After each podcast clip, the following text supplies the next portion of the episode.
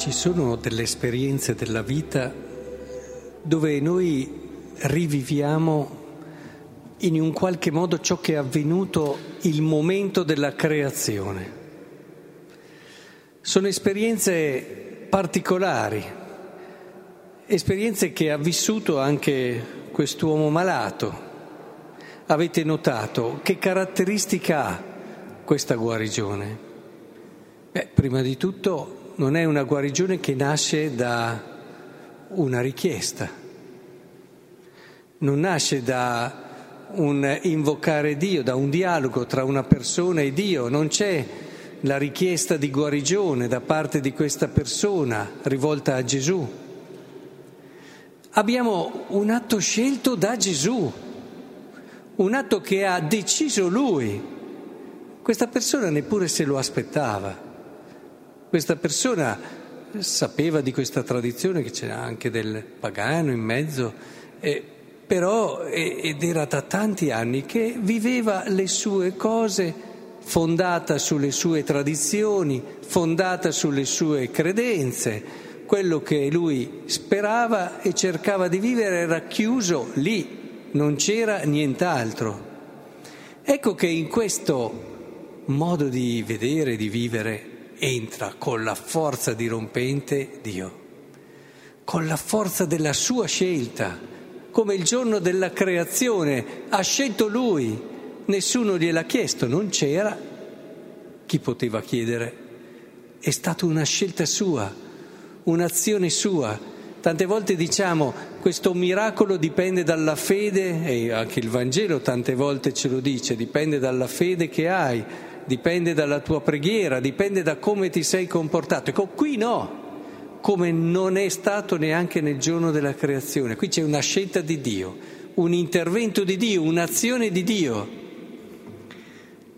Ed è questo che secondo me dobbiamo imparare anche a valorizzare nella storia. Ci sono cose dove Dio agisce, perché sceglie di agire, punto la libertà di Dio. Non sempre consideriamo la libertà di Dio. A volte, come del resto questi farisei eh, che perseguitavano Gesù, eh, legano Dio a delle leggi. Non solo si sentono legati loro alle leggi, ma legano anche Dio a delle leggi e perseguitano Dio perché non si è attenuto a delle leggi. Capite il paradosso? Eppure siamo noi che tante volte, proprio perché viviamo le leggi in modo non libero, che alla fine proiettiamo su Dio questa nostra non libertà e pensiamo che anche Lui, se io faccio così, deve fare così. Quante volte nella storia, eh, anche della Bibbia, si pensava no, che se io mi comporto in un modo, Dio si comporta in un altro quasi che Dio sia obbligato, quasi che Dio sia un qualcosa di matematico e di conseguenza se mi comporto male allora Dio mi punirà, se mi comporto bene allora Dio mi premierà. A volte ci dimentichiamo la libertà di Dio, la libertà di Dio. Ma sapete perché ce la dimentichiamo? Perché non siamo liberi non sappiamo neanche cosa voglia dire la libertà. E allora non riusciamo neanche a pensarla riferita a un Dio. Dio che sceglie e che agisce liberamente. È importante rimanere aperti a questa dimensione.